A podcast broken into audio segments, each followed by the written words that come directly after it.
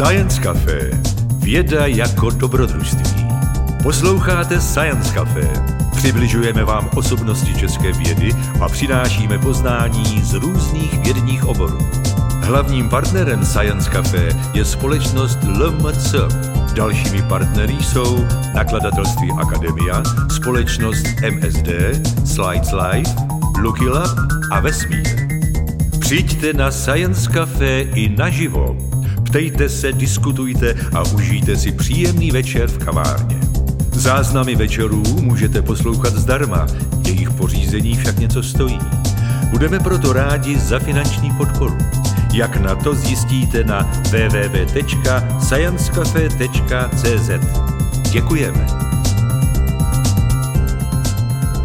Tak a já už tady tímto vítám našeho hosta, kterým je magistr Lukáš Viktora. Dobrý večer, Lukáši. Dobrý večer, dobrý večer všem. Lukáš je z České společnosti ornitologické a primárně se zabývá ochraně druhů se zaměřením na řešení konfliktu člověk-pták a především na ochranu tzv. synantropních ptáků, eh, jako je například rorís nebo jiřička, eh, tedy ptáci, kteří se pohybují v blízkosti našeho obydlí. Nicméně pro dnešní večer si Lukáš připravil téma ptáci v pohybu. A já jsem se chtěla Lukáši na úvod zeptat, my když jsme připravovali spolu, o čem budeme povídat, tak eh, v té anotaci se objevilo, že lidi fascinuje pohyb ptáků. A já jsem se chtěla zeptat, je nějaký opeřenec, který vás v životě ten první, který vás zaujal, eh, nebo který pro vás byl fascinujícím? No tak eh, jo, samozřejmě je, je. Když jsem byl ještě malým chlapcem, to už je teda fakt dávno, tak jsem byl kdysi na nějaký dovolený v Bulharsku, to mi bylo asi sedm let. A ani tak mě nezajímalo moře, který bylo jako sice krásný že jo, pro nás, exotický, ale kousek dál od toho moře byla taková písčitá stěna a v ní bylo spousta děr a do nich zalítali takový barevní ptáci. Takže já jsem měl spálený záda, protože jsem vlastně většinu té dovolený prostál a koukal jsem do té stěny, jak vyletujou, zaletujou ty barevní ptáci. A snil jsem o tom, že třeba jednou budou i u nás, protože tou dobou vlastně u nás ještě moc jako nebyly. Díky klimatické změně už tady u nás jsou, takže vlastně mhm se mi víceméně ten dětský sen, který mě přivedl ptákům, eh, šel mi naproti. A já jemu teda vzájemně, takže jsme se potkali a byla to vlha teda, vlha pestrá, to je takový opravdu exotický pták, takže mám takový druh, mám. Takže máte? Mám. Mm-hmm. takže už tenkrát ty ptáci byly v pohybu? Byli v pohybu, byli samozřejmě, protože jinak by mě neupoutali. Že? To, co je statické, mě moc nezajímá. A co nám teda o pohybu ptáků řeknete dneska? No, pokusím se vám o něm říct co nejvíc, ale zároveň ne tolik, abych vás úplně eh, vyčerpal a unavil, což určitě není můj záměr. Eh, já bych eh, asi začal skutečně tím pohybem. Jestli můžu takhle, tak se přesunu v prezentaci.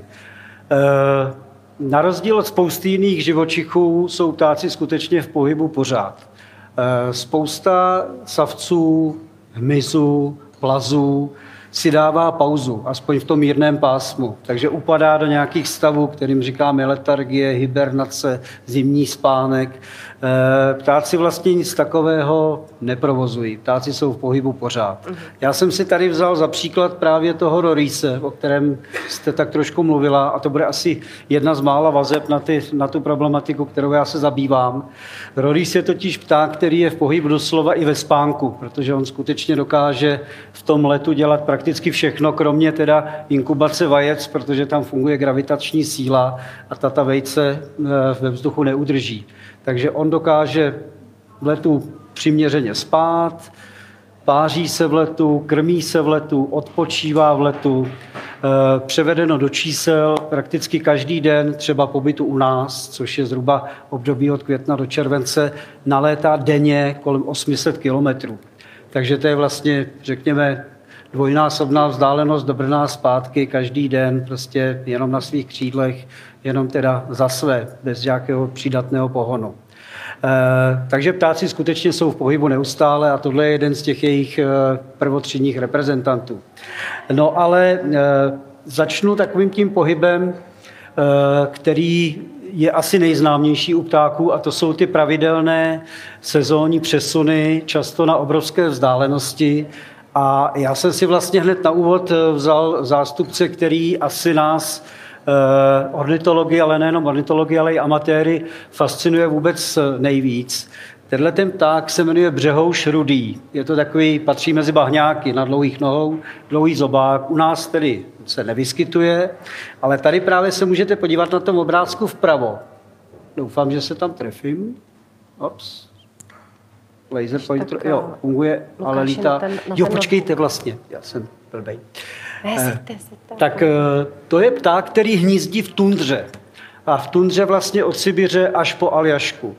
A teď si představte, že když teda během toho krátkého arktického léta, které trvá zhruba měsíc a půl, eh, ten pták vyhnízdí, tak se přesouvá z Aljašky na Nový Zéland.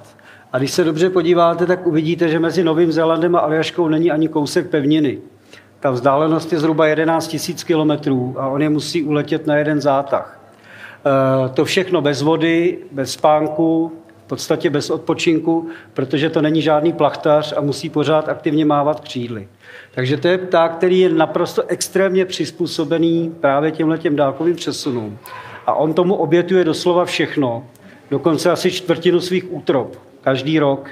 Takže játra, ledviny, zažívací trakt se mu zhruba o čtvrtinu smrskne, aby se do toho těla vešlo do stuku, to je to palivo, které ho pohání, aby ty obrovskou vzdálenost byl schopen překonat. Samozřejmě nedokáže to každý. Spousta těch ptáků během letu, a to neplatí jenom pro ně, ale pro všechny zahyne, za vyčerpáním, predací, prostě konfliktem s nějakou nárazem, anebo taky lidskou rukou. Eh, my teda z hlediska migrací rozdělujeme ty ptáky na ty dálkové migranty, to je právě ten břehov šrudý, nebo středně vzdálenostní migranty, migranty na kratší vzdálenost, kteří třeba od nás létají jenom na jih Evropy nebo maximálně na sever Afriky. No a pak na ty krátko vzdálenostní, kteří třeba jenom sletí z vysokého kopce do nížiny, tak aby zvládli tu změnu počasí a aby se dostali k potravě. Eh, takže ptáci, to je opravdu fascinující zdroj eh, pro lidskou zvědavost. No, ale taky je to samozřejmě eh, součást lidské obživy, protože ty pravidelné přesuny ptáků lidem už v dávno věku neunikly, že ta ptačí migrace je fenomén samozřejmě starší, než je moderní lidská civilizace. Předpokládá se, že ptáci se začali tímto způsobem přesouvat někdy po poslední době ledové. Takže byla to vlastně reakce na měnící se podmínky. Eh, podmínky na planetě se mění pořád a ptáci se jim přizpůsobují, ale o tom tady samozřejmě ještě budu mluvit. Takže já tady přeskočím. Eh, tady jenom takový krátký, krátký Eh, sdělení, že jenom vlastně v oblasti toho středozemního moře na obou březích, ať už je to tedy ten evropský nebo africký, se za rok skonzumuje zhruba 25 milionů ptáků. Eh, bohužel dost z nich je zabito úplně zbytečně jenom ze hobby nebo z tradice, protože prostě se to patří. Tady právě vidíte, eh, vidíte sítě, které lemují středomorské pobřeží v Africe v délce zhruba 700 kilometrů. Je to v Egyptě a v Libii a e, napravo vidíte ptáky, kteří jsou e, poměrně přísným předmětem ochrany v místě, kde hnízdí. To jsou chřástaly polní a křepelky. Jenom těch křepelek zahyne zhruba půl milionu ročně jenom v té severní Africe. Takže je to skutečně docela masivní, masivní jev, který bohužel už jako negativně ovlivňuje ty celkové počty některých ptáků, třeba hrdlička divoká, tak v některých evropských zemích Eh, jich ubylo za posledních 20 let zhruba o 90 což je teda alarmující stav a je to jednoznačně nejenom tedy změnami v tom prostředí, ale i tím intenzivním lovem právě na cestě do těch jejich eh, zimovišť, kde, kde přečkávají tu nepříznivou část roku. Eh, ale samozřejmě, a to jsme se dlouho zdráhali si připustit, ty procesy v přírodě jsou velmi dynamické a příroda dokáže poměrně rychle reagovat na změny prostředí, eh, dokonce tak rychle, eh, že jsme si to nechtěli dlouho připustit. Tady je příklad eh, jednoho z našich nejběžnějších pěvců, pěnice Černohlavé, která kromě toho, že nádherně zpívá, tak nás upoutala tím, že ona v řádu desítek let dokázala změnit svoje migrační chování. Tady je to hezky vidět na tom obrázku vlevo. Ona původně cestovala ze svých hnízdišť na jeho západ, tak jako to dělá naprostá většina ptáků v Evropě. Ale najednou, a ten fenomén vznikl v Německu, malá část těch pěnic se ku podivu nevydala směrem na jeho západ, ale na, na západ a dokonce někteří z nich na severozápad. Proč? Protože golfský proud, který ovlivňuje západoevropské pobřeží, eh, nepřináší tak tuhé rozdíly, tak tuhé zimy, tak eh, velké teplotní rozdíly na ostrovy, ať už je to Irsko nebo Anglie, nebo Velká Británie, dokonce i Skotsko a Orkneje. Takže v podstatě to zimní období je tam takové jako permanentní předjaří nebo pozdní podzim s dešťovými srážkami, s teplotami kolem nuly nebo nad nulou nebo lehce pod nulou. A to ta pěnice dokáže zvládnout a má to pro ní vlastně ta změna, tahle rychlá změna má pro ní dvě obrovské výhody. Nemusí letět tak daleko, takže se tolik neunaví, netrvá to tak dlouho a na jaře může být o to dřív zpátky. A je to tak trošku i reakce na tu probíhající klimatickou změnu, kdy nám vlastně ty teploty nastupují, ty jarní teploty, nastupují dříve, než tomu dřív bylo zvykem. Eh, a na to samozřejmě reaguje jak vegetace, tak i potrava pěnice, kterou tvoří hmyz. Hmyz a vegetace eh, jsou zvyklé reagovat na změny teplot. Ptáci reagují na fotoperiodu, na délku světelného dne. Ta je v podstatě pořád stejná. Ale díky tomu, že jim vlastně potrava, hlavně ten hmyz, začíná gradovat dřív. Oni to měli tak spočítané, že v době, kdy přiletí potravy je nejvíc. Jenomže oni teď přilétají v době, kdy už té potravy začíná být méně, než byli zvyklí. Takže oni se musí přizpůsobit tomu, aby ten pík potravní, ten pík, kdy se ty, ten vrchol vlastně, kdy se ta jejich potrava vyskytuje v největším množství, spadala do období, kdy sem přiletí hnízdit. Takže to je jeden z důvodů, proč ta pěnice vlastně takovýmhle způsobem změnila svoje migrační návyky. A takov, tak rychle a takovým způsobem, že jsme to skutečně nečekali. E, no a jak vlastně tak tačí, ty ptačí pohyby sledujeme? Samozřejmě nejjednodušší, ale velmi nepřesné je sledování vizuálně. Vidíte, že ptáci letí určitým směrem. V Evropě platí, že ptáci se přesunují zhruba ze severovýchodu na jeho západ ale neplatí to doslova. Většina druhů tímhle způsobem cestuje. Eh, no ale okem je vidíme chviličku, než, nám, než se objeví a než nám zmizí. Takže už vlastně v druhé polovině 19. století se ptáci začali značit. Tu metodu pomocí označování hliníkovými kroužky na nohu začal profesor Mortensen v Dánsku v 80. letech 19. století a používá se dodnes jako nejrozšířenější a nejobvyklejší způsob, jakým se ptáci sledují. Protože každý ten pták na sobě nese unikátní kroužek, který má název centrály. V každé evropské zemi je jedna centrála, výjimkou je pouze Německo, protože do sjednocení fungovala západní a východní část Německa zvlášť. A na tom kroužku, kromě té centrály, je i jeho značka, velikost, jako velikost nohy, tak i velikost kroužku a číslo. To číslo je unikátní, čili každý pták dostane svůj unikátní kroužek a na základě toho potom my zjistíme, kdy, kde a za jakých okolností tu značku dostal a samozřejmě i potom i ty údaje o o tom, za jakých okolností byl znovu nalezen, třeba kontrolován a puštěn zpátky, anebo bohužel většinou se setkáváme s tím, že je nalezen ten pták uhynulý. No, ale kromě toho nám 20. století přineslo i jiné metody, mnohem jaksi preciznější, třeba satelitní sledování nebo teď už velmi populární sledování pomocí GPS, to znamená, ten pták je opatřený nějakým vysílačem, který vysílá údaje o jeho pohybu, o jeho poloze a ty potom, buď to satelit, posílá na zem do řídícího centra, anebo ho přijímáte do svého mobilního telefonu formou krátkých textových zpráv. A pak jsou ještě malá zařízení, která, kterým říkáme eh, datalogery, geolokátory. To jsou zařízení, která se používají pro úplně maličké ptáky. Já se tady dostanu zrovna k jednomu takovému případu, které, u kterého jsem byl tedy osobně, tak o tom asi můžu zasvěceně popovídat, eh, kdy je ten pták už tak malý, že neunese vysílačku, která je schopná vysílat, ale unese právě jenom zařízení, které není schopno vzhledem ke kapacitě baterií informace odesílat, ale ukládá je uvnitř. To znamená, že vy pak toho ptáka musíte znovu chytit a to zařízení, které na něj umístíte, mu zase sundat, připojit počítači a data analyzovat. No a to byl právě případ dudků, což je poměrně vzácný pták v Čechách, ale na některých místech České republiky je jich ještě pořád docela dost. A nás tedy zajímalo společně s kolegy ze Švýcarska, eh, kam vlastně ti naši úvozovkách evropští dudci táhnou a jak.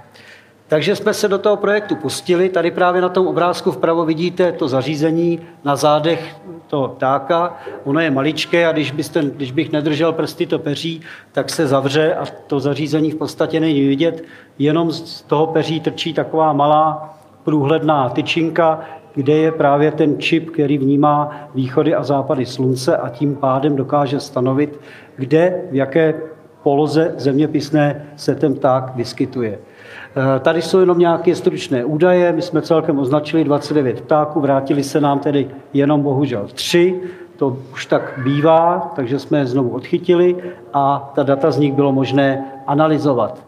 Takže tady vidíte ten první, ten se vydal z Jižní Moravy rovnou přes Itálii a přes Maltu až tedy do severní Afriky a potom podél západního pobřeží Afriky dorazil až do zimoviště které tuším bylo v Mauretánii, myslím, že to tak je, ano, v Mauretánii, no a stejnou cestou se potom vrátil. Vidíte, že ten zpětný tah mu trval vlastně necelý nebo měsíc a den, takže zhruba tu vzdálenost nějakých pět tisíc kilometrů ten tah zvládne za měsíc, včetně přestávek.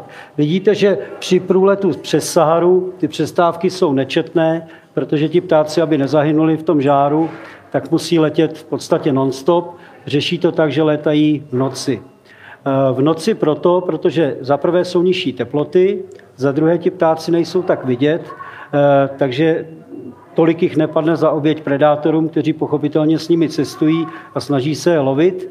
No a také se zjistilo časem, že jim vlastně ty nízké teploty v noci pomáhají doplňovat deficit vody. Oni totiž, jak mají ten depotní tuk, tak ten tuk při metabolických procesech za určitých přesně stanovených teplot dokáže vyprodukovat malé množství vody.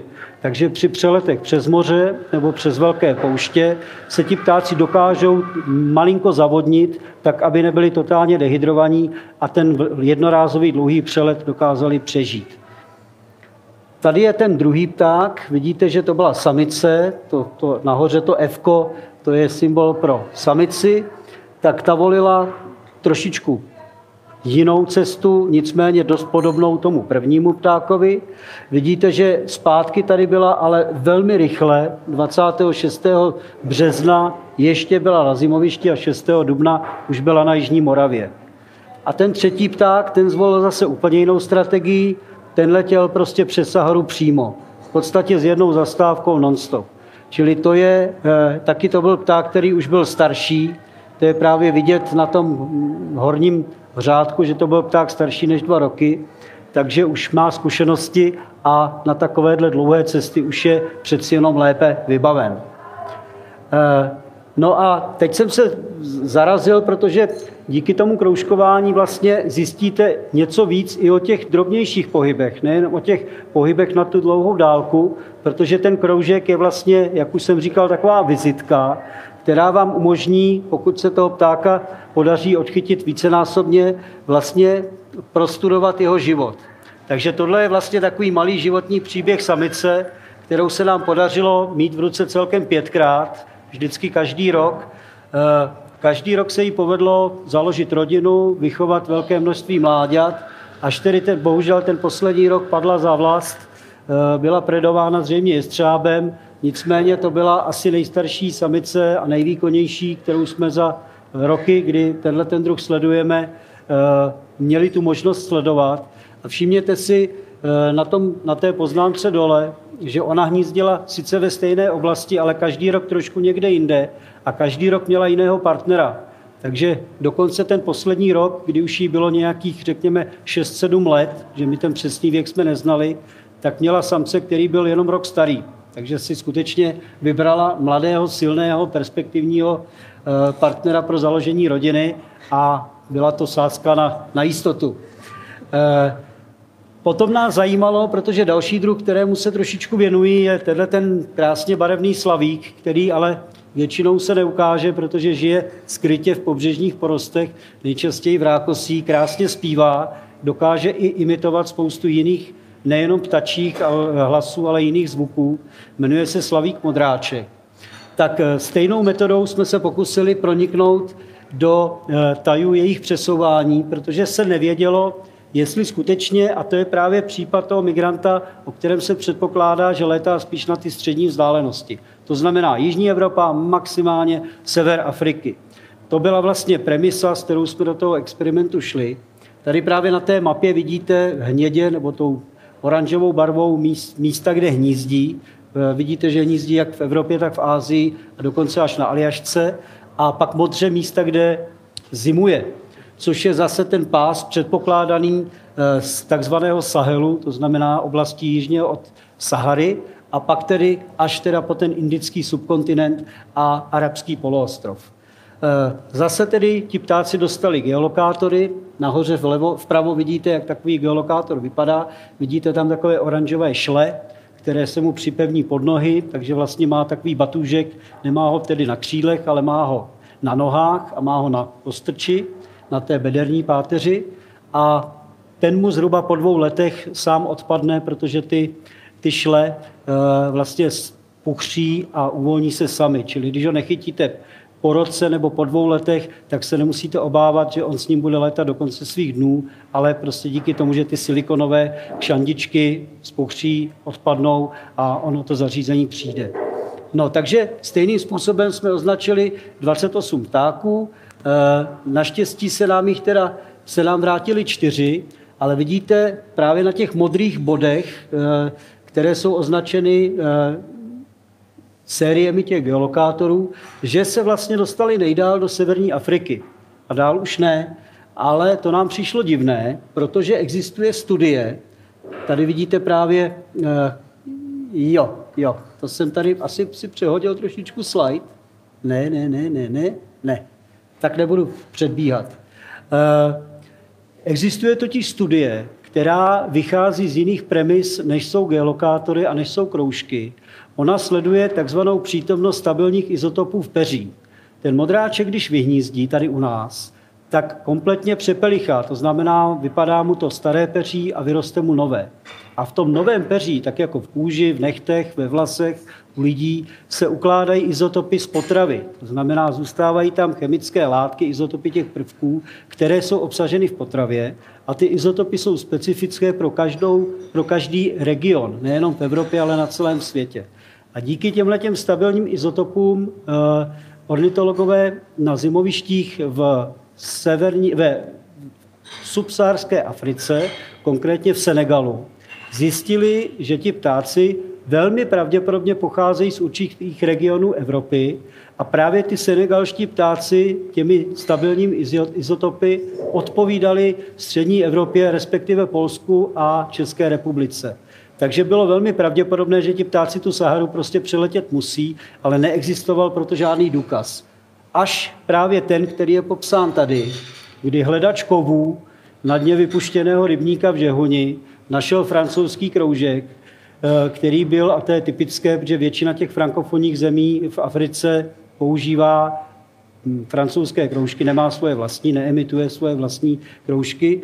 No a ten kroužek byl použit v roce 1992, čili v době, kdy ještě se vůbec nevědělo, že v žehoňském rybníce vůbec ti modráčci hnízdí, protože oni u nás hnízdí nějakých 25-30 let a vždycky byli poměrně vzácní a na té žehuni je zaznamenali až mnohem později. Čili takovýto důkaz, zase stará dobrá metoda kroužkování, nebyly platné nic ty nové technologie, ale ten starý dobrý kroužek prokázal, že skutečně ti ptáci od nás do té subsaharské Afriky mohou zaletovat. Tady je jenom taková ukázka, je tam označeno místo, kde ten kroužek byl najít, najítý a tady je tedy člověk, který kovy hledá. No a tady je právě ukázka toho, úplně vidíte na tom levém dolním okraji je uh, ta rezervace Džuč v Senegalu, ve které byl ten pták kroužkován a tam úplně na tom pravém horním konci je Žehoňský rybník na Nymbursku, kde byl kroužek nalezen. Tak to je jenom taková odbočka k těm migrujícím ptákům, ale ty ptačí pohyby nejsou jenom o těch dálkových cílených přesunech, které se periodicky opakují každý rok, ale ptáci jsou různé letory, různého založení, různých strategií. Jsou tady rezidenti, kteří vlastně celý svůj život stráví na poměrně malém území. Já jsem si vybral to asi úplně nejznámějšího kosmopolitu, kterým je vrabec domácí, synantropní pták, který je zase vázán velmi těsně na soužití s člověkem a díky tomu se vlastně rozšířil po celém světě. Tak to je přesně ten rezident, ten pecival, který vlastně nezaletí dál než nějakých 2-5 kilometrů od místa, kde se narodil a celý ten svůj život stráví na tomhle přes, přesně striktně vymezeném území. No a pak tady máme extrémy opačné, jako je třeba rybák, tohle to je rybák obecný, možná jste už někteří z vás slyšeli o rybáku dlouhoocasem, který je vůbec největším cestovatelem ptačím. Ten za rok nalétá přes 22 tisíc kilometrů po trasách, které se pohybují napříč celým globem, napříč celou země koulí. Eh, ale tohle je rybák obecný, který žije i u nás, na rozdíl od toho rybáka dlouhoocasého. A ten nás teda velmi překvapil svými toulkami po světě také. Není to sice jaksi údaj od nás, pochází ze sousedního Slovenska, kde byl na kolonii okroužkován malý rybák obecný jako mládě. No a e, za rok a půl byl nalezen v Brazílii.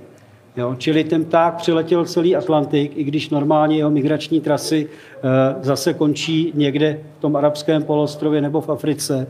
Nicméně tenhle pták bez problémů překonal Atlantik a dostal se teda až do Brazílie. E, a tady je jeden takový zase poměrně pikantní příběh eh, jednoho nomáda. Čečetka zimní je takový drobný ptáček, tady to vidíte na srovnání s lidskou rukou. To je pták, který má nějakých 12-13 gramů. Ale už mnoho případů se stalo, že eh, ptáci kroužkovaní v Číně eh, během potulek, protože tam normálně ty čečetky nehnízdí, byli zastiženi v západní Evropě, konkrétně tedy v Holandsku, v Dánsku, v Německu a dalších zemích. A tohle je příběh kolegy Vincenta van der Speka, který právě jednu takovouhle čečetku odchytil rok a den poté, co byla v Číně kroužkovaná eh, a byl z toho velmi překvapen. A tady v té legendě, která je tam popsaná, eh, je i taková lehce humorná vložka, že musel dojít do čínské restaurace, aby mu přeložili to, co je na tom kroužku napsáno, protože to samozřejmě bylo všechno ve znakové, eh, ve znakové čínštině. Takže to je jenom taková ukázka toho, že ti ptáci se skutečně můžou toulat západovýchodně, severojižně, prostě všemi směry, různě těkat. Vidíte, že i takhle drobný ptáček dokáže překonat mnoha tisíci kilometrové vzdálenosti, eh, aniž by mu to činilo eh, velkých problémů. Tak, no a teďka se zase podíváme na trošičku jiné typy pohybu ptáků, a to jsou změny prostředí. E, nesmíte to brát tak, musíme se na to dívat tak trošku lidskýma očima. E, lidé také cestují, mají k tomu různé pohnutky, někdy je to za prací, za lepší prací, někdy je to za bydlením. To je v těch blahobytnějších částech světa, jinde je to za vodou, jinde je to před, před mrazem. Jo, čili i ptáci prostě reagují na změny v prostředí tím, že ho prostě změní. A takovým poměrně typickým příkladem změny prostředí jsou ptáci, kteří se z té volné krajiny přestěhují do města.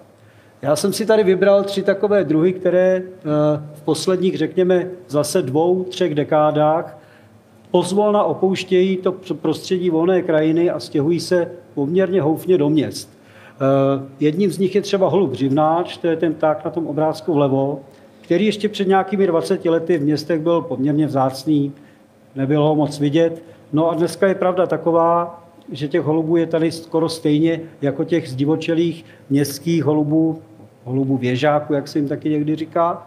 Stejně jako třeba kalous, což je naše asi nejběžnější sova, který eh, velmi osídlil například velká městská sídliště, speciálně zaměřený na areály mateřských škol nebo základních škol, nebo prostě do míst, kde je zahrada, která má aspoň několik jehličnatých stromů.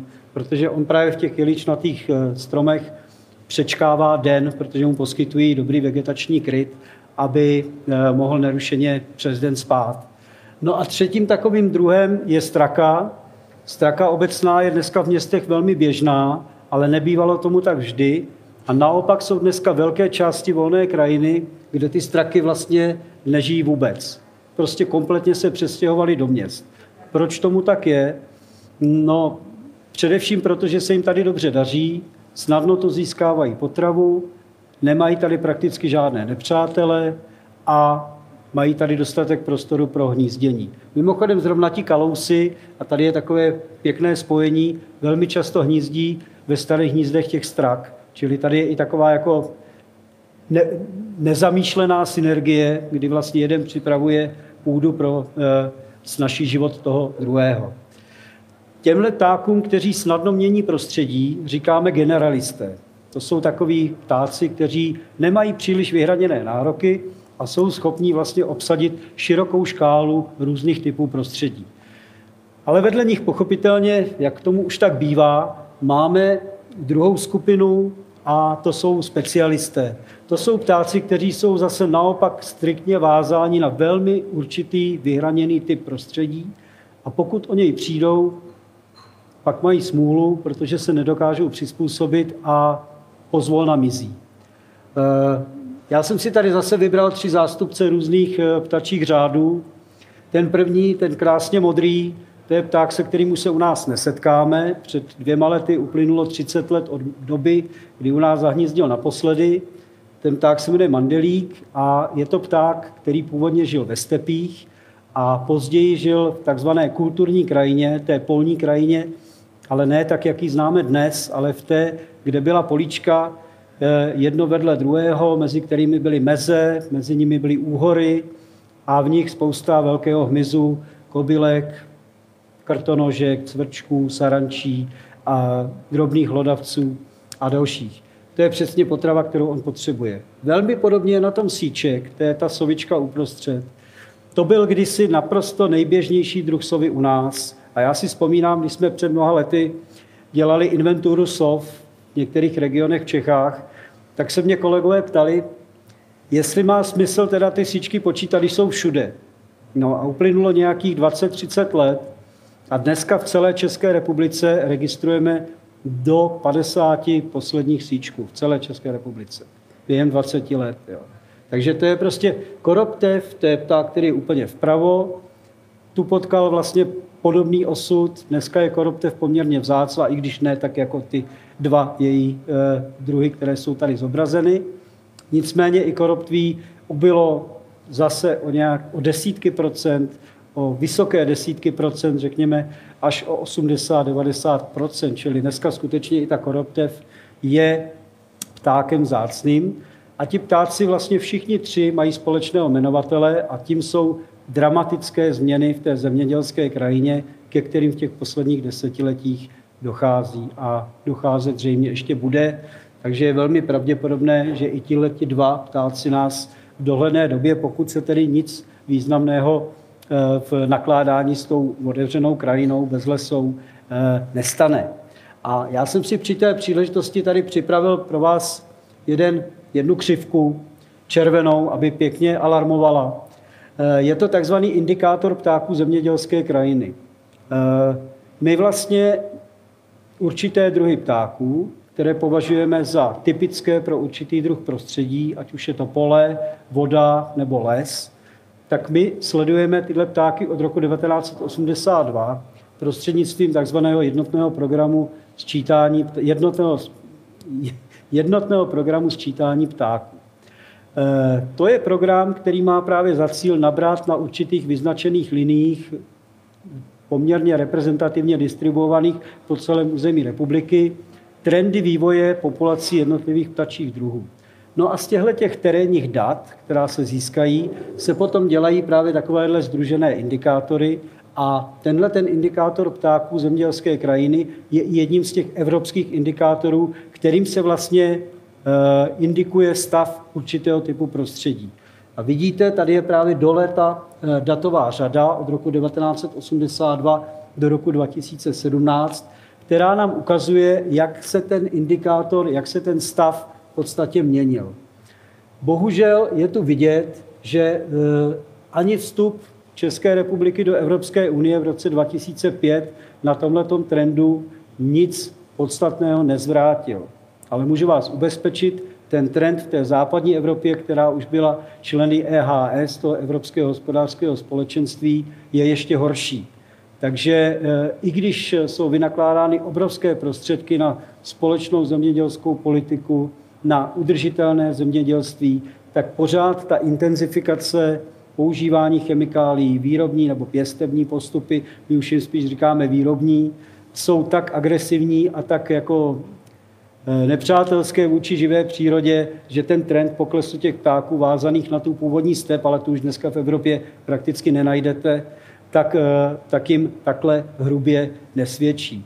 Nicméně v současné době se podnikají na úrovni Evropské unie další kroky, které by měly tenhle ten nepříznivý trend zvrátit, protože ta výroba skutečně už je taková, že je nadprodukce. Čili není potřeba tak intenzivně vyrábět, tak aby jsme nakrmili Evropu, ale nejenom Evropu, ale i další tedy eh, části světa. Takže asi je nejvyšší čas na tom se zamyslet, jestli skutečně je potřeba vyrábět, jestli nebude lepší teda pěstovat a pěstovat způsobem, který umožní i existenci přírody eh, vedle, vedle teda té produkce, tak jak tomu bývalo v předchozí staletí, nebo spíš teda tisíciletí. Eh, čili světlo na konci tunelu samozřejmě je, jako vždycky, jenom jde o to k tomu přistoupit eh, trošičku zodpovědně. Víte, že teď se hodně řeší sucho, že se řeší globální změna klimatu, tak řekněme, že spolu s těmito tématy, která se bytostně dotýkají i nás lidí, přijde, eh, přijde řada i na, na tu eh, takzvanou ostatní živou přírodu. Že lidé dneska často zapomínají na to, že vlastně jsme součástí přírody. Že jo? Já se často setkávám s názorem, že příroda to je něco jako tam, tam za tím plotem, tam za tou továrnou, tam, co jsou ty rezervace a ty národní parky, jenže ona ta příroda je i v těch městech, ona je prostě i v těch zahradách, v parcích a v podstatě je všude. My jsme její součástí, čili jde o to, abychom k ní byli trošičku tolerantnější, vlídnější a, a vstřícnější. Lukáši, a co tahle klesající tendence eh, může mít za důsledek? No, může mít za důsledek mm, to, že nám přestanou fungovat takzvané ekosystémové služby. Jo, vlastně ekosystémy se skládají že, z neživé, z živé složky, ta živá pak teda od těch primárních producentů, což je vegetace, až přes ty její konzumenty, až přes ty konzumenty toho nejvyššího řádu, což je teda člověk, ale třeba i ptáci a savci. No a když nám z toho, z té pyramidy, nebo prostě z té soustavy začnou vypadávat jednotlivé stavební kostičky, tak se to pak celý sesype. Že jo? A ty ekosystémové služby, to je třeba to, že prší, že svítí sluníčko, že máme tady ornici, která prostě má v sobě nějaký živiny, že v té půdě je nějaký edafon, nějaký žížaly, hlísti, který prostě to všechno vyrábí, tak to jsou služby, za kterými neplatíme. Ale oni by stáli strašných peněz a my je nedokážeme nahradit. Jo? Čili tohle se vlastně vůbec neuvědomuje. Takže hrozí nám prostě to, že začne jedna po druhé ta služba buď to slábnout, anebo prostě úplně přestane fungovat, no, my budeme mít velký problém. No. A ono to není tak daleko, ono to může přijít ještě na nás. Že to skutečně přijde. To ohřívání, ta klimatická změna, ta už myslím, že už je zjevná i těm, kteří tak dlouho oni nechtěli slyšet. Konec konců na začátku jsem tu mluvil o té vlze pestré, která mě učarovala, fascinovala a vlastně trošku i načetla moji další životní dráhu. No tak ta by se tady u nás v Čechách, i tady, kolem Plzně, neobjevila, pokud by nenastala klimatická změna. Takže ono vždycky všechno špatné k něčemu dobré, ale nesmí toho špatného být moc. Pak už to teda je všechno špatně. No. Hmm. Jak moc velký význam uh, k těmhle těm klimatickým změnám má ta činnost, kterou děláte vy? To znamená uh, ochrana No, uh, má, protože eh, díky třeba těm klimatickým změnám, já nevím, eh, asi většina z vás někdy slyšela o soustavě chráněných území Natura 2000. To je vlastně evropská, evropská soustava významných území, která nemusí být původní přírodou. Jo? Tak jako jsou třeba přírodní rezervace nebo národní parky, které chrání tu takzvaně zachovalou přírodu nebo vytvářejí divočinu nebo chrání tu divočinu. Tak ta natura to je něco jiného. Ta natura může být třeba ve městě ale chrání vždycky určitou část přírody, která je na tom území zachovaná. A třeba tato Natura 2000 pomáhá ptákům, ale i jiným živočichům, aby mohli vůbec třeba doputovat do těch zimovišť, protože už jsme si tu ukázali, že oni neletí non-stop, kromě teda toho Mřehouše Rudého, který má v cestě ten Pacifik, tak oni prostě potřebují odpočívat a ta místa jsou tradiční. Jo? Uh-huh. To jsou místa, kde se můžou vyspat, kde se můžou hlavně nakrmit a to jsou třeba místa, která jsou dnes v té páteřní síti soustava, soustavy Natura 2000. Takže díky těmhle těm územím se mohou i posouvat s tou klimatickou změnou ta zvířátka prostě mezi těmi jednotlivými územími a ona jim poskytne teda příznivé podmínky, aby si mohli odpočinout nebo se tam usadit, případně expandovat teda dál. Jo. Ale mm, dneska prostě je ta ochrana důležitá i z hlediska toho místa, kde ti ptáci hnízdí, že jo? protože oni sice u nás netráví příliš mnoho času. Spousta těch tažných ptáků, třeba ten rorís je u nás tři měsíce v roce, uh-huh. jinak zbytek tráví uh, na pláních Tanzánie, kolem jezera Malavy, lítá až do Jihoafrické republiky, ale um, u nás se rozmnožuje. Jo. Čili tady je to důležité místo stejně jako jsou ta zimoviště. Čili ta ochrana, která má už dneska mezinárodní charakter, nemá jenom ten striktně národní přesah, tak je strašně důležitá, aby skutečně ta zvířata, a netýká se to vůbec jenom ptáků, týká se to i motýlů, netopírů, prostě všech zvířat, která se hýbou, savci i ti, kteří mají jenom ty čtyři nohy, aby se přesouvali, tak se taky přesouvají na obrovské vzdálenosti, mnoho z nich. Čili jde o to jim prostě uchovat podmínky, aby se ještě měli kam vracet, aby si měli kde odpočinout, aby se mohli rozmnožovat, protože to je v podstatě životní úděl každého živočicha, jo, předat geny dál. Vybrat si správného samečka. Vybrat si správného samečka. Takže to je v tom ta ochrana vlastně spočívá a je to skutečně dneska ryze mezinárodní záležitost. Není to, jako samozřejmě na té národní úrovni se vynakládá spousta peněz na ochranu přírody. A je pak škoda, když se v tom státě, který ty peníze má, ty peníze vynaloží, ale on potom musí někam letět a tam už to není. Jo. Třeba ta, ta rezervace Džuč, o které jsem mluvil v souvislosti s těmi modráčky, tak je v podstatě jediným zimovištěm e, takového malého druhu rákosníka, který se jmenuje rákosník ostřicový. A je to takový nenápadný pták, že je taky v rákostí, nebo spíš v těch porostech kolem rákostí. Ale ono už na světě asi posledních několik tisíc kusů a skoro všechny e, zimují v tomhletom, v tomhletom malém území na severozápadě Afriky. Uh-huh které ale každý rok mizí, protože se tam zakládají rýžová pole, Jo, takže v podstatě to je zrovna jeden z těch specialistů, kteří jsou nepřizpůsobiví v tom dobrém slova smyslu a který, kteří, když prostě buď to budou muset se rychle přizpůsobit, anebo přestanou existovat. Takže Já se tam, je... jestli někdo, někdo máte dotaz. Nemáte, Nemusíte jo? se bát zeptat i na něco úplně já se, já se zep, eh, na streamu není taky nic, Páro. Eh, já se zeptám, malinko odbočím, ale jenom myslím si lehce, jaký problém působí skleněné plochy, plochy, do kterých ptáci naráží hmm. a kolik, kolik vlastně ptáků, jestli vůbec takové statistiky existují, hmm. kolik ptáků zahyne? Jo, No, existují, jsou to takzvané kvalifikované odhady. Ale e, samozřejmě to nikdy nebude přesné číslo, protože to není v lidských silách. Jo? Ale globální odhad je něco mezi jednou a dvěma miliardami ptáků za rok. Takže já vždycky, když e, teď zrovna jsem měl přednášky pro studenty architektury na vysokých školách, kde se studují teda architektura, a já jim říkám, že vlastně žádná katastrofa v lidských dějinách nespůsobila takové ztráty na lidských životech, jako jeden rok způsobují ty skleněné plochy na ptáci.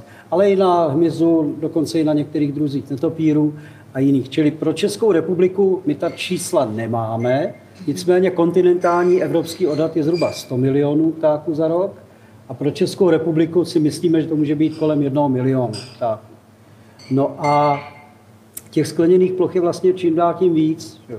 Oni ptáci teda samozřejmě vidí mnohem líp než my, ptáci vidí dokonce někteří i v eh, UV spektru, takže oni vidí barvy, o jejichž existenci my nemáme ani tušení.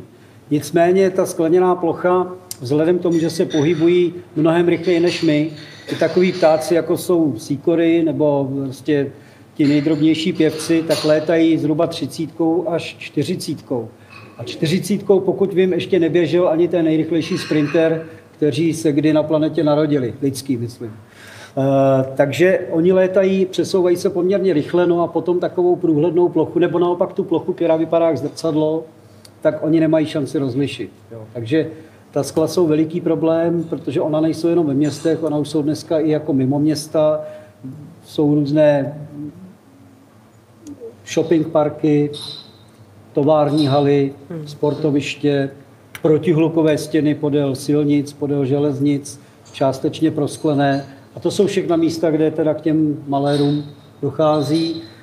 Zatím, i když ty protihlukové stěny už se nám daří ve spolupráci teda s těmi e, příslušnými rezorty, jako je Ministerstvo dopravy, průmyslu a obchodu, ředitelstvím silnic a dálnic, právou železničních dopravních cest.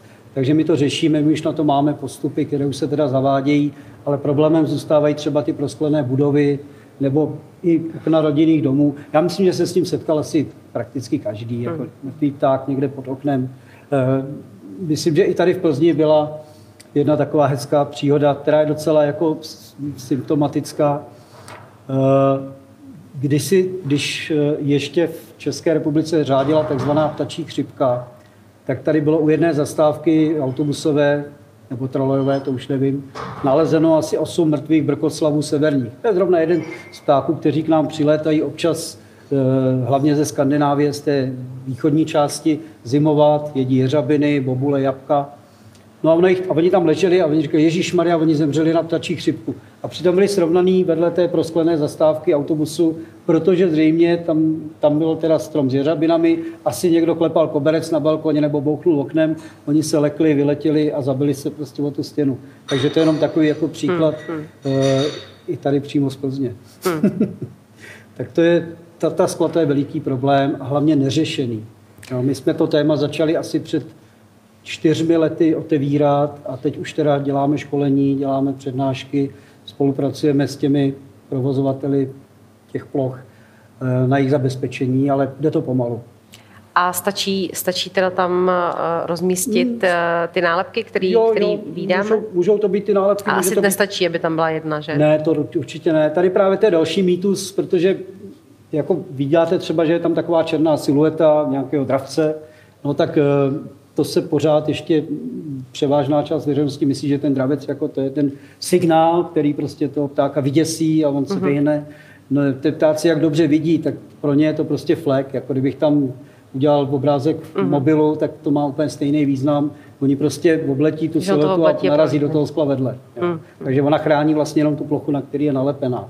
Takže to, to A jaká pokrytí... je vzdálenost mezi, nebo no, ideální vzdálenost těch mezi protihlukových stěn eh, my doporučujeme takový páskoviny, ono je to i na těch eh, protihlukovkách už docela vidět.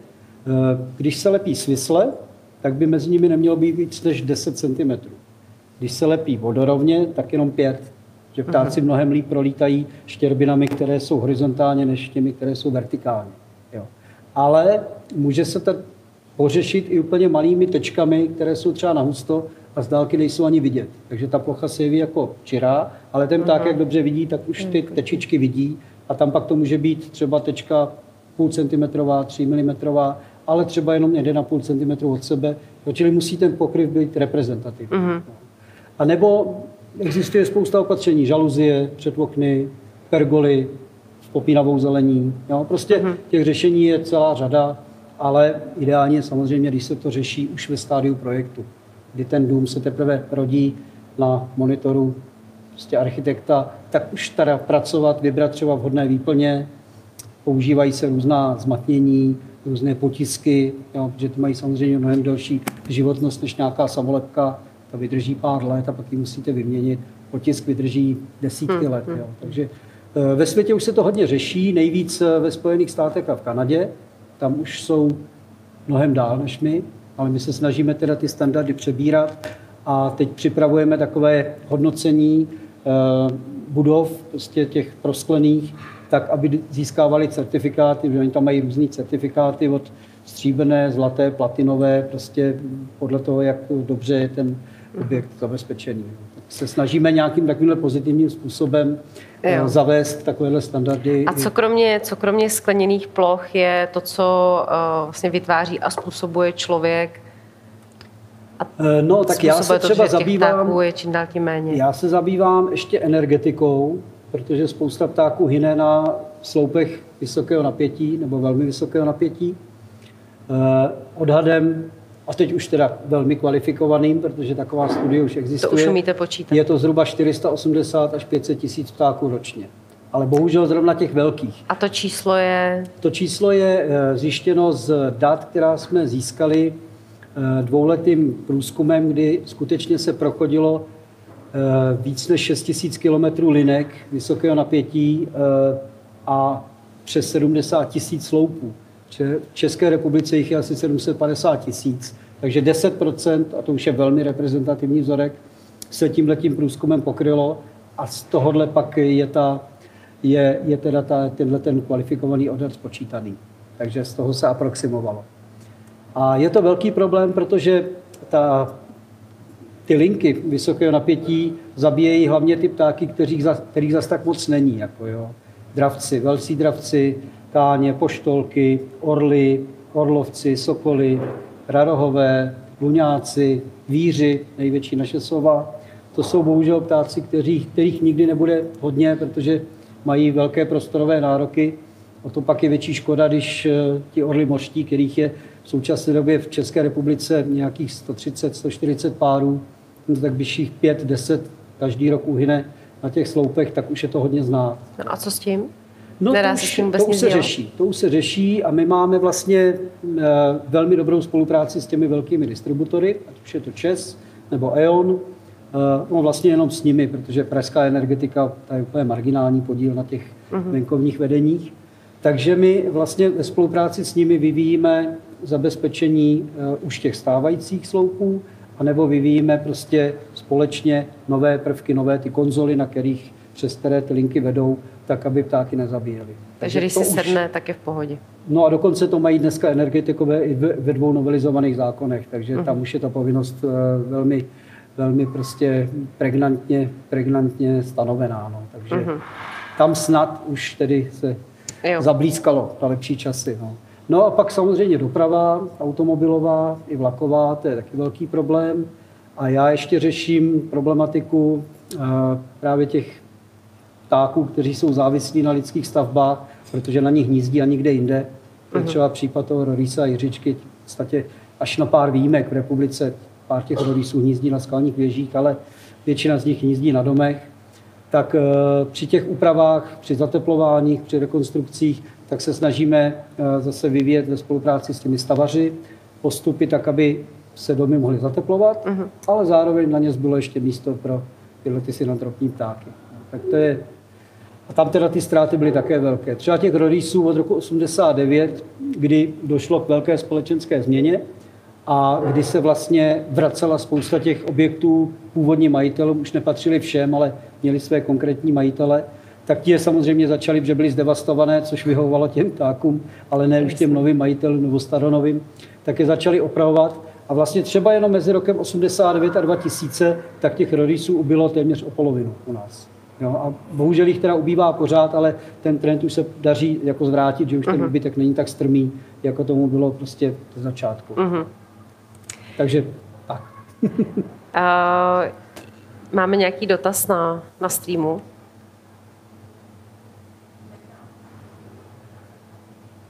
Oh, halo? Jo, už. Lenka Albrechtová se na streamu ptá. Slyšela jsem o nemoci, která ohrožuje kosy. Mm-hmm. Hrozí, že za pár let vymizí a po případě je nějaká naděj na záchranu? Děkuji moc.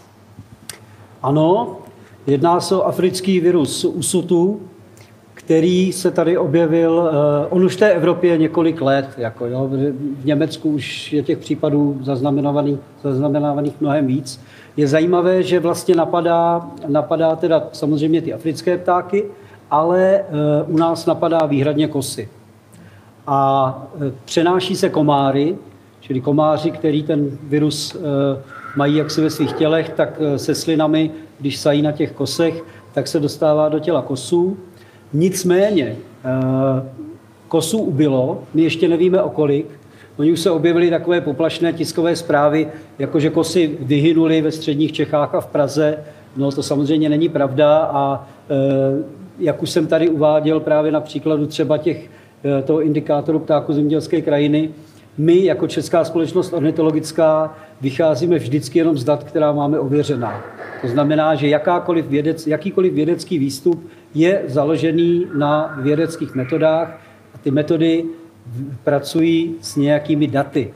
Jo? A e, dokud nebudeme mít skutečně relevantní data, která jednoznačně ukážou, že kosy ubývají takovouto rychlostí a že tou příčinou je pouze ten virus usutu, pak nebudeme e, veřejnost e, alarmovat nebo děsit nějakými předčasnými nepodloženými zprávami.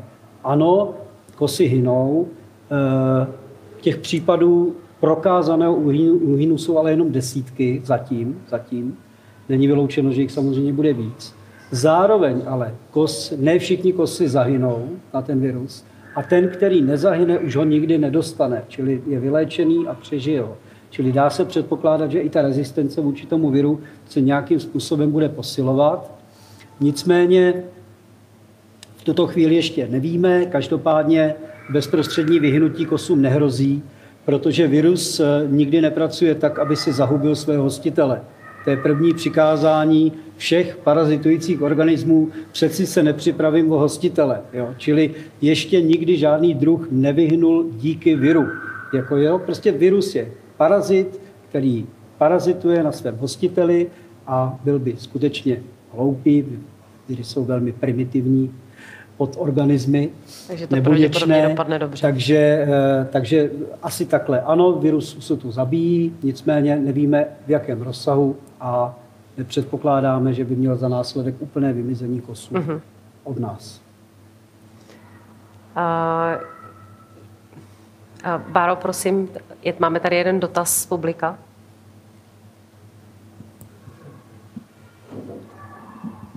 Halo, halo. Dobrý den. Já bych se chtěl zeptat, podle čeho se ptáci při migraci orientují, to je jedna otázka. A druhá otázka je, eh, já jsem si eh, nalepil na francouzské okno transparentní nálepky ptáků právě, aby nedošlo k nárazu, protože už tam jeden náraz byl.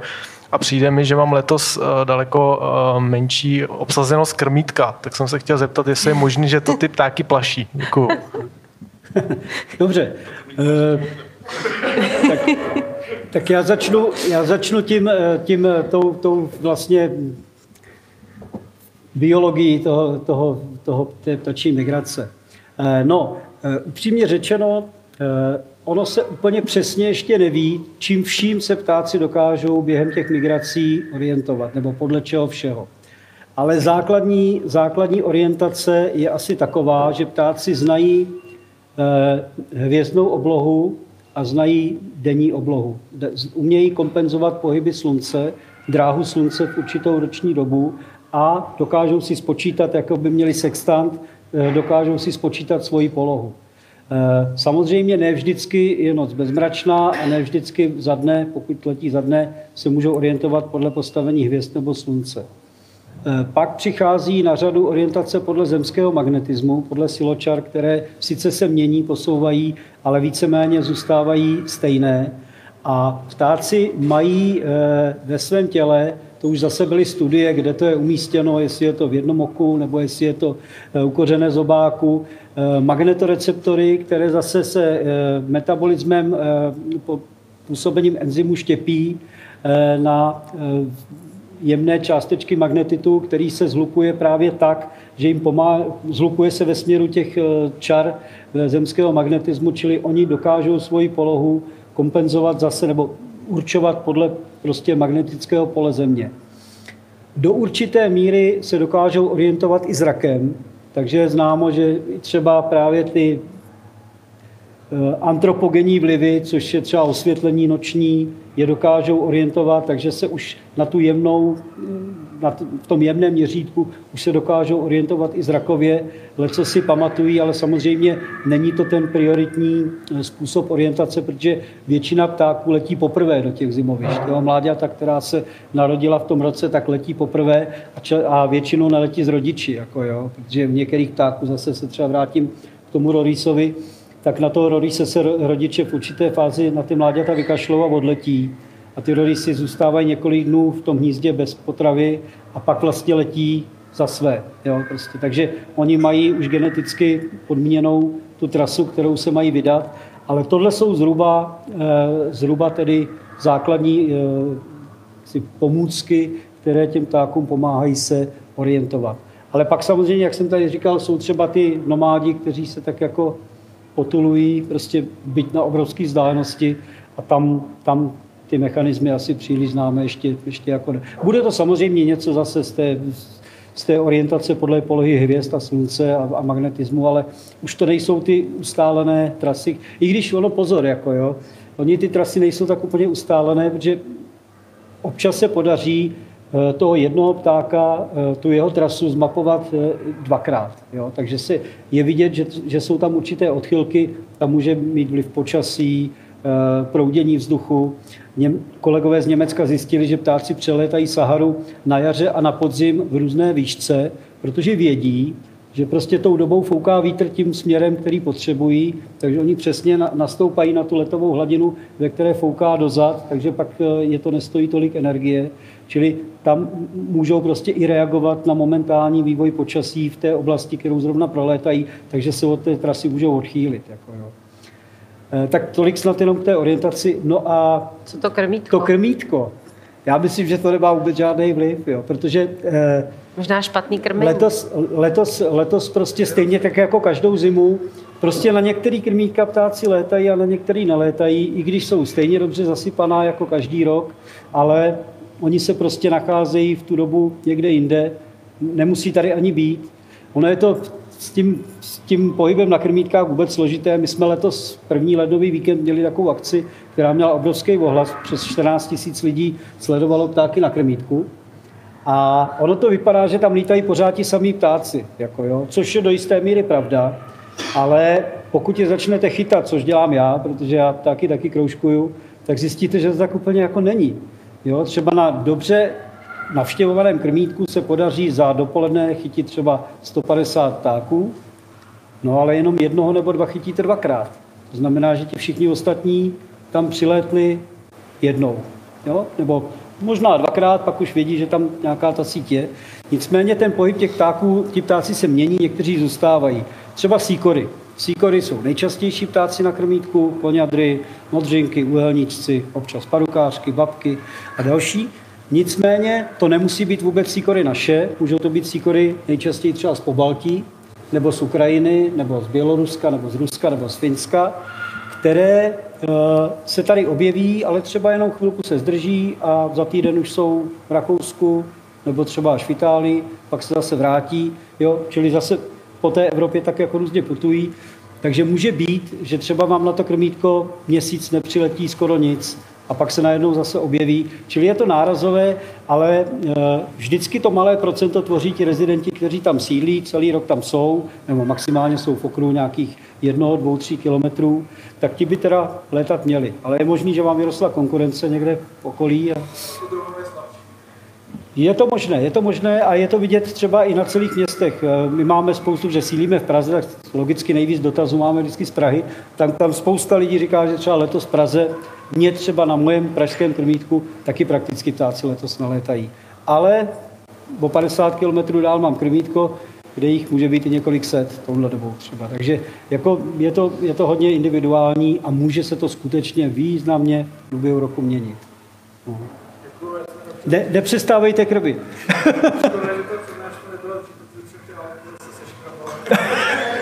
No tak oni se stejně musí čas od času vyměnit. Tady ještě eh, dost lidí používá takzvané UV reflexní nálepky, které jsou vlastně téměř průhledné, na tom okně nejsou tak vidět, ale právě ptáci, kteří v tom UV spektru vidí, jim se zobrazuje barevně. Nejčastěji fialově, fialovo-modře, až jako do růžové. Eh, tam je problém s tím, že oni vlastně tuhle tu svoji vlastnost mývají tak jako rok, dva a pak už se pomalu vytrácí, ale zase je pravda, že ti místní, kteří tam bydlí, už dávno o tom problému vědí a na ně už to funguje. Ale to je trošku problém právě s tím, že je potřeba občas ty nálepky obměňovat. Takže to, to jenom upozorňuji u těch nálepek na oknech. Protože zase je to nepraktické, třeba na nějaké velké opláštění budov kancelářských se ty UV nálepky nevyplatí, protože každý, ro, každý druhý rok povolávat horolezce, to, jako to, to by se ten provozovatel nedoplatil, takže tam se doporučuje použít prostě klasických barevných eh, nějakých symbolů, ale ne těch UV reflexních. Navíc teda v těch tunelových testech, protože všechny tyhle materiály se testují v tunelech, kde se ptáci pouštějí proti, proti těm uh, testovaným vzorkům plus kontrolnímu vzorku, ale nebojte se, jako nenechají se narazit. To se, to se dělo v začátcích těch pokusů, dneska už je tam síťovina, která je teda včas zarazí v době, kdy už je jasné, pro kterou tu plochu se rozhodli. Eh, my chceme právě jeden takovýhle tunel si pořídit, že v Evropě jenom jeden, v Rakousku Vohenou a ve Spojených státech jsou jenom dva, tak bychom chtěli mít svůj vlastní, aby jsme mohli testovat různé otisky, polepy, zabarvení, tónování skel, ale zatím ho tedy nemáme, takže musíme spolehat na testování eh, v zahraničí. A tam právě eh, nevycházely ty UV samolepky úplně nejlépe. Tak teď právě si vyměňujeme nějaké informace s kolegy z Rakouska, jestli teda máme doporučovat ty UV polepy, anebo jestli od nich teda pozvolna opouštět. Zatím je to tak jako ještě nejisté. Ještě nějaký, nějaký dotaz? Chvilinku, prosím. Mě by zajímalo, jak, eh, jaký je nebezpečí větrných elektráren pro ptáky. No, eh, ano. Větrné elektrárny, hm, jejich nebezpečí spočívá především v jejich umístění. Větrné elektrárny sami o sobě, eh, my je jako nedop, jaksi, nejsme jejich odpůrci, to v žádném případě, ale bohužel v podmínkách České republiky, která vlastně je obklopená věncem pohraničních hor, tak nejčastější, nejčastější záměry v tomto směru se právě orientují na ty horské hřebeny. A tam to problém je, protože ti ptáci překonávají prostě hory poměrně nízké letové hladině. A dneska na těch větších typech turbín ty lopatky dosahují do výšky přes 130 metrů. A to už je výška, ve které ti ptáci třeba letají v noci, jo, přes, ty, přes, ty, přes ty horské hřebeny. Čili mm, je potřeba každou stavbu takového větrného parku dobře posoudit. A může to být pro ptáky problém, protože zvířata obecně dokážou kompenzovat rychlost zhruba do 60 km za hodinu. A tím myslím, jakého rychlost eh, druhého pohybujícího se předmětu. Auta, anebo právě třeba vrtule, lopatek eh, toho, eh, té větrné elektrárny. A okrajová rychlost té větrné, těch lopatek může být až 300 km za hodinu. Ono se to z dálky nezdá, samozřejmě, když fouká silnější vítr. A to je rychlost, kterou nedokáže kompenzovat žádný živočich. Takže pro ptáky to problém je, ale úplně největší problém je to pro netopíry. Jo. E, některé druhy netopíru migrují stejně jako ptáci a tam teda to byl poměrně velký problém. Trošku něco jiného je to třeba v těch západoevropských zemích přímořských, protože Holandsko, Německo, Anglie mají poměrně plochý relief, takže ty, mm, ty větrníky se tam dají stavět v podstatě kdekoliv. Eh, u nás to trošku problém je, no. takže eh, jako, jako ano, ale nejsme prostě a priori proti stavbě, naopak jsme pro obnovitelné zdroje, protože eh, devastaci krajiny, kterou způsobují tepelné elektrárny, ta je mnohem větší než od obnovitelných zdrojů. Samozřejmě fotovoltaika, když už jsme teda u těch obnovitelných zdrojů, tak ta žádné nebezpečí nepředstavuje. Tam jenom doporučujeme, aby se třeba používaly brownfieldy, to znamená ty zatížené plochy, a ne, aby se stavily ty elektrárny na zelený louce, aby se nezabírala další a další krajina. Pak jsou třeba obrovský problém solární elektrárny v Americe, protože tam to zase probíhá tak, že jsou tam zrcadla, z nich se vlastně ten odraz slunečních paprsků směřuje do jednoho bodu a tam se pak prostě ohřívá voda a ta pára prostě rozjíždí turbíny. No a když pták proletí tím paprskem, tak mizí. Jo. Že to má takovou teplotu, že ten pták se vypaří. Jo, čili tam to je lokálně zase problém, ale to je spíš jenom jako zajímavost. E, to v Evropě nemusíme řešit, že jediný solární elektrárny byly ve Francii a myslím ve Španělsku, ale už se od nich odstupuje. Čili větrné elektrárny tam, kde jsou na exponovaných místech, můžou být problém, ale obecně je jako problém. Ne, u nás ne. U nás statistická data tohoto typu nemáme. Existují, existují práce, které se zabývají mortalitou u netopírů, ale eh, v zahraničí ale od nás tato data nemáme, protože my zase těch větrníků nemáme tolik. Jo. To jako oproti těm státům, které jsem tu jmenoval, jsou to jenom zlomky.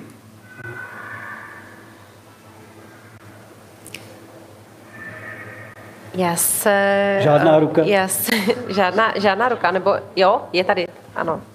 Jsem se chtěl ještě zeptat, uh, Japa Bukač velký, viděl jste ho, kam si za něj zec, aspoň ho slyšet, protože my už ho považujeme za mystického ptáka, že to ani nejde jako vidět už vůbec. Bukače. Bukače, no. To tak viděl samozřejmě mockrát a hlavně slyšel, že jo, protože uh, pro ty z vás, kdo nevědí, co je to bukač, já ho No, tady teda to- bohužel nemám. To nevíme, no, jak bukač vypadá je bukač. tak příbuzný volavkám, ale na kratších nohou celkově vypadá spíš jako takový elf pod pláštíkem, protože má krátký krk a většinou sedí přiczepený a má dokonalé krycí zbarvení, tak jako mají třeba sovy, takže když někde nehybně stojí, tak ho v podstatě neuvidíte. Za toho uslyšíte, protože se jmenuje bukač, protože bučí a ten hlas je slyšet i třeba na 2-3 kilometry daleko, jo. takže je takový dunivý hlus.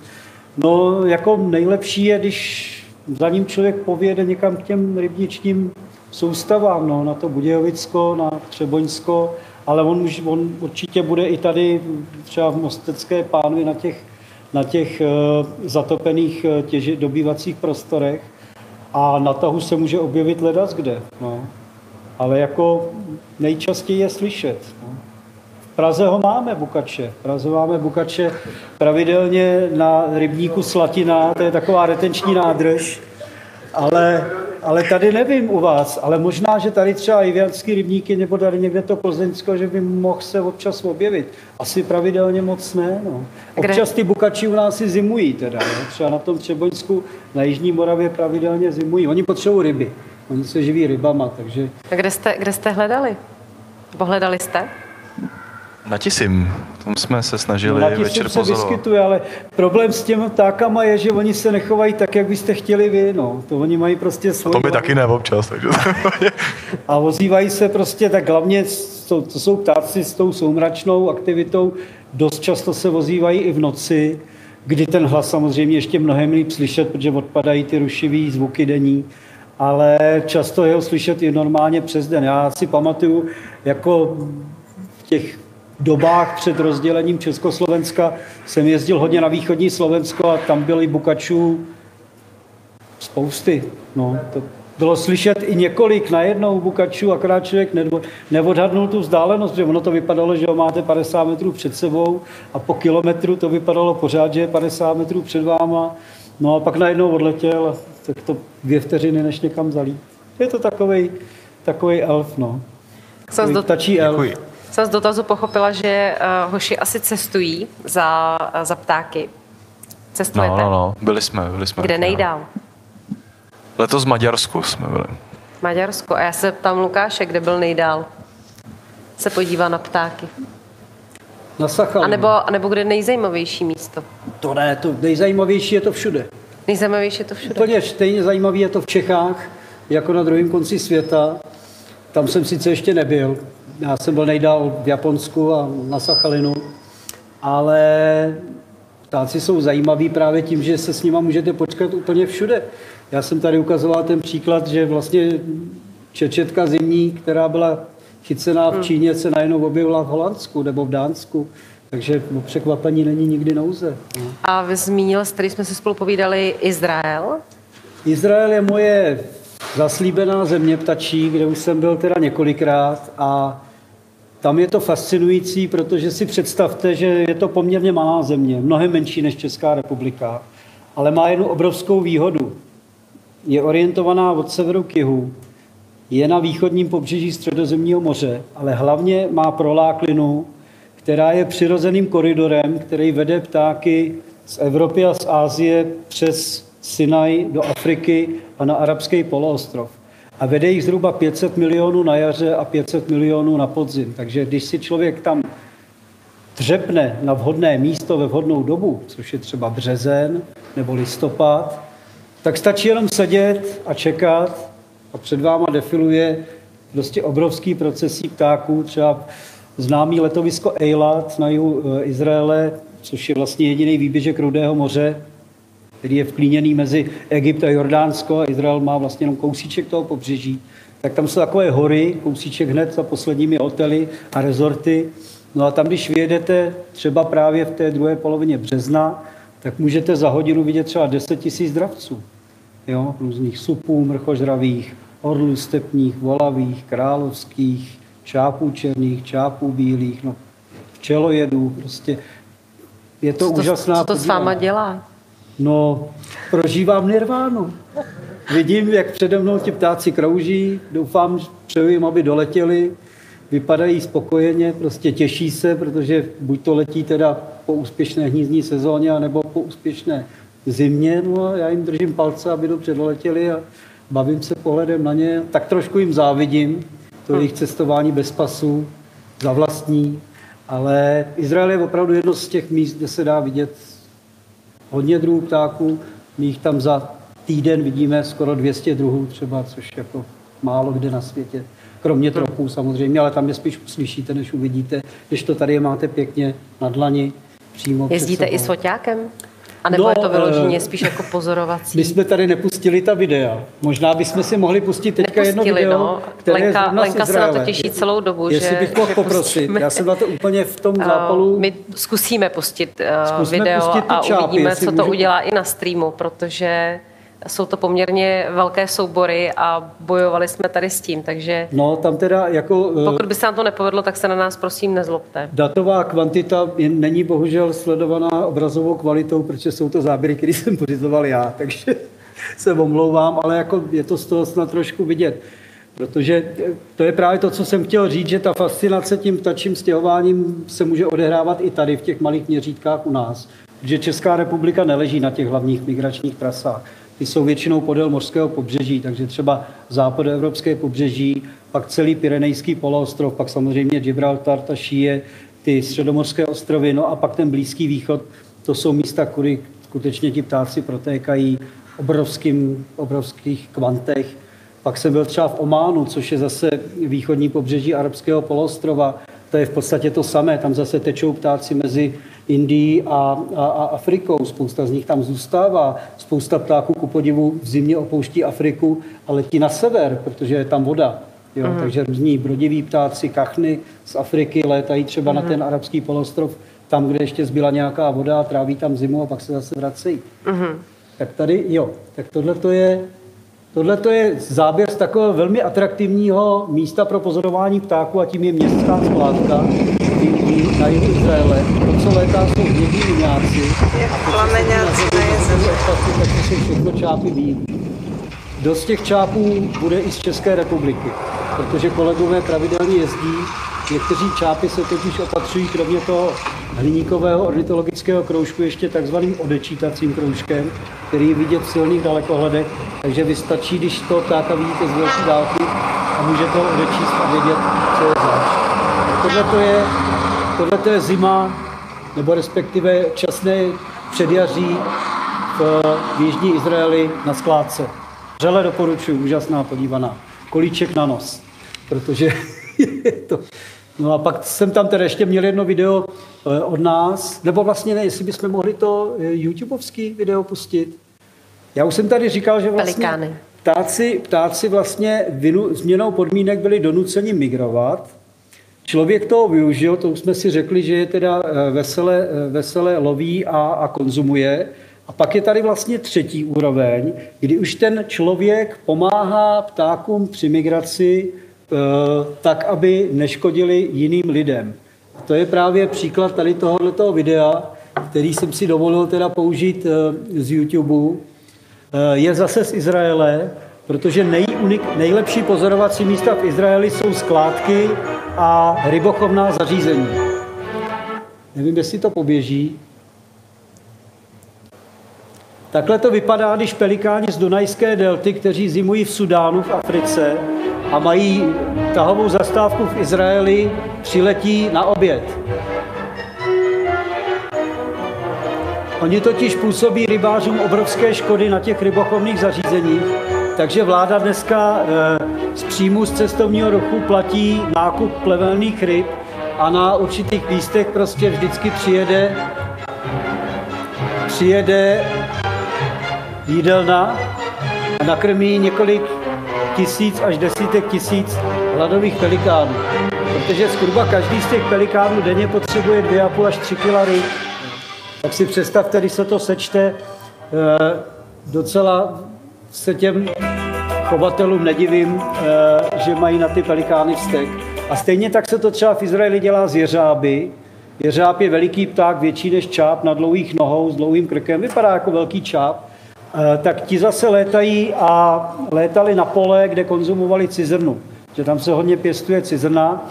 Tak dneska je to tak, že v té rezervaci, kde zimují, tak z toho vstupného, které tam jako návštěvník zaplatíte, z části toho vstupného se zaplatí samozřejmě personál, údržba té rezervace a z další části se zaplatí nákup zrní, kukuřice, kterou se pak ti jeřáby krmí, tak, aby nepůsobily škody na těch polních kulturách. Takže zemědělci jsou spokojení, ochránci přírody jsou spokojení, no a hlavně ptáci jsou spokojení. Takže takhle to funguje na tom třetím nejvyšším levelu, kdy už člověk kooperuje při těch tačích přesunech. Takže to jde. Když Jde se, to, když jde se to, chce. ale Všechno musí jde, když chtít, se chce. No, musí se chtít. To je jako u toho zemědělství, jak jsem říkal. No. Takže bychom zakončili dnešek pozitivně. Bára má ještě dotaz na, na streamu.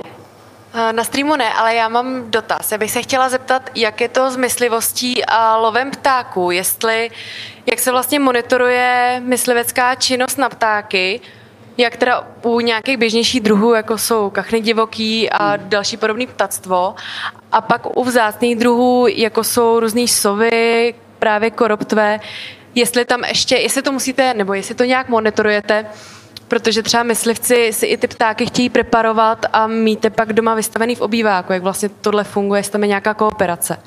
Jo. E, Existuje myslivecká vyhláška, kterou je stanoven seznam lovných druhů. Ten je velmi krátký u ptáků, co se týče ptáků. Takže v podstatě většina druhů ptáků v něm není a tudíž se nesmějí lovit. E, U nás není až tak velkým problémem ten přímý lov, to znamená lov pomocí střelných zbraní nebo sokolnických ptáků, což je teda taky specifický problém, ale u nás je spíš větší problém s trávením. Jo? e, Trávení je trestný čin a, a i když primární motivací většinou nejsou ptáci, většinou se tráví takzvaná škodná, e, myslím ne pernatá, ale ta kožešinová, jako jsou lišky, jezevci, tuny, tak bohužel často obětí, protože ten jed si nevybírá, tomu je to jedno, ten otráví toho, kdo ho pozře, tak bohužel častou obětí jsou právě ti velcí ptáci, speciálně orly mořští, luňáci a kláně. No a tam to teda sledujeme, dokonce na to máme i teď velký projekt, takže my máme třeba, moji, moje kole, mojí kolegyní, jednou z mých kolegyní je psovodka, která má speciálně vycvičeného psa, Chesapeake Bay Retrievera, který dokáže e, najít toho otráveného ptáka, i když je třeba 30 cm pod zemí zahrabaný. No a tímhle způsobem zjišťujeme v rámci projektu Ptačí kriminalita nebo prevence ptačí kriminality, do jaké míry a kde e, se ptáci tráví. Čili u nás v České republice, na rozdíl od třeba jiných, těch, hlavně těch středomorských států, největší problém je to na Maltě a pak tedy na tom severoafrickém pobřeží Středozemního moře a na Kypru, e, kde se teda loví aktivně ptáci ilegálně, nebo ilegálně, bohužel, ještě stále. E, Takže pro nás je spíš problém právě to trávení a prevence teda toho trávení. Bohužel do dnešního dne nebyl ještě nikdo pravomocně odsouzen za trávení, protože odhalit toho traviče je nesmírně těžké a my si právě od tohohle toho evropského projektu, protože tam je těch řešitelů víc, nejenom Česká republika, slibujeme, že snad konečně se některý ten případ dotáhne až teda k tomu pravomocnému rozsudku za trestný čin, že skutečně je to trestný čin. No, takže e, jinak teda e, těch zástřelů asi moc není. Větší problém to spíš bývá u těch větš, velkých šelem, jako jsou rysové a případně vlci. Tam si myslím, že ten lov ilegální je asi větší problém. Jenom, jenom vteřinku, prosím. Mikrofon. Když jsme u toho teda, co se může lovit u nás? My jsme třeba zažili myslivce, že stříleli na husy. to Husy můžou? Se, ano, husy se mohou lovit, eh, samozřejmě existují na to poměrně přísná pravidla. Je tam samozřejmě doba lovu, která je sezónní, a pak je tam způsob lovu. A vlastně každé to myslivecké združení musí předat plán, kdy se, kdy se jako chystá lovit a nemůže lovit všude. Jsou zase revíry stanovené, nebo v rámci té honitby jsou stanovená místa, kde se ten lov smí provádět. Takže u nás se loví husa divoká, husa polní, husa běločelá, kachna divoká a to myslím z té vodní pernaté je asi všechno. Z takových těch menších druhů ptáků, eh, no a v bažantnicích samozřejmě se smí eh, teda zase regulovaně lovit dravci, eh, krkavcovití ptáci. A z těch krkavcovitých ptáků mimo bažantnice je to tuším jenom straka. Sojka tam neprošla do toho. A pak se samozřejmě ještě loví kormoráni na výjimku, to je taky specifický problém, a volavky popelavé. Jo, ale ty nejsou přímo lovnou zvěří, ty se zase loví na základě vydaného souhlasu od, eh, od eh, orgánu státní zprávy, což bývá buď to krajský nebo, nebo eh, úřad obce s rozšířenou působností. A tam jsou zase přesně specifikované limity, kolik těch jedinců se smí za dané období ulovit, jakým způsobem a kdy. Jo. Čili vždycky je to takhle jako limitované. No. Čili já teda přesně díky tomu, že nejsem, já se ani tou ptačí kriminalitou přímo nezabývám, to dělá kolega, ale vím, že ten, eh, ten rozsah druhů eh, ptáků je poměrně malý. Jsou to, je to hlavně tak, takzvaná mysliveckou mluvou vodní pernatá zvěř, což jsou teda ty kachny a husy.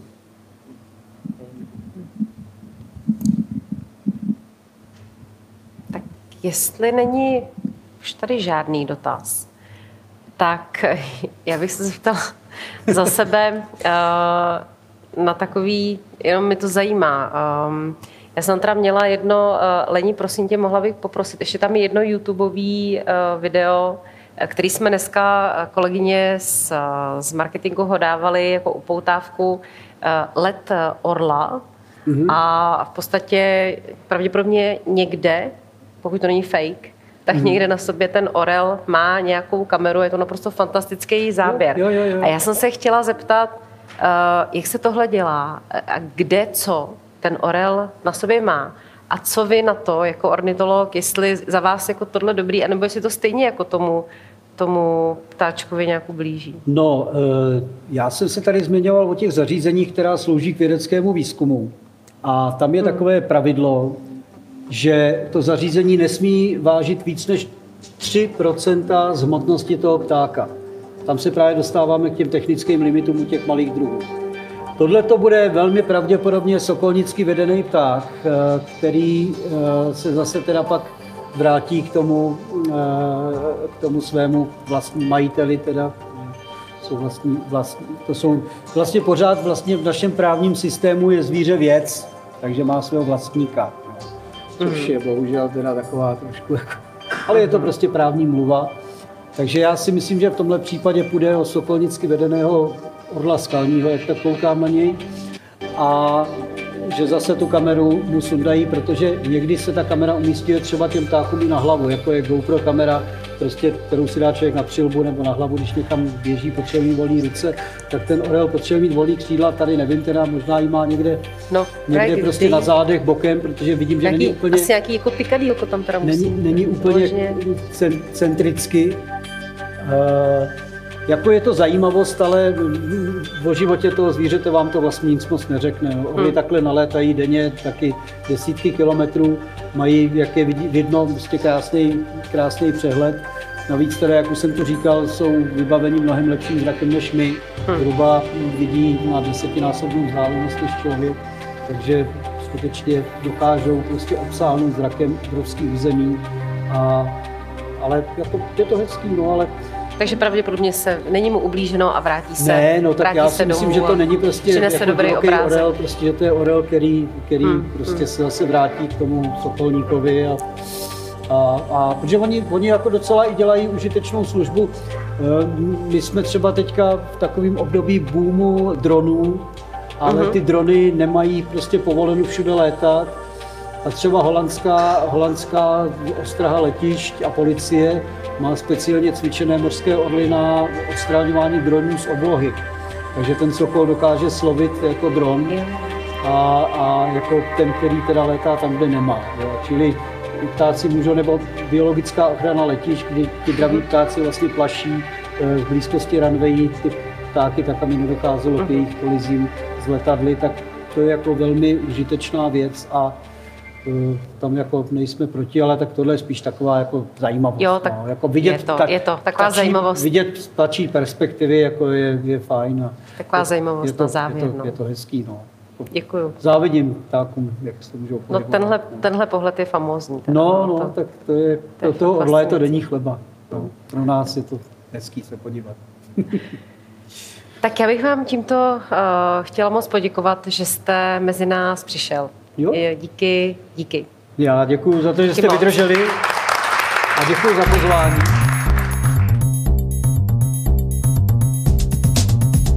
Děkujeme, že jste poslouchali Science Café.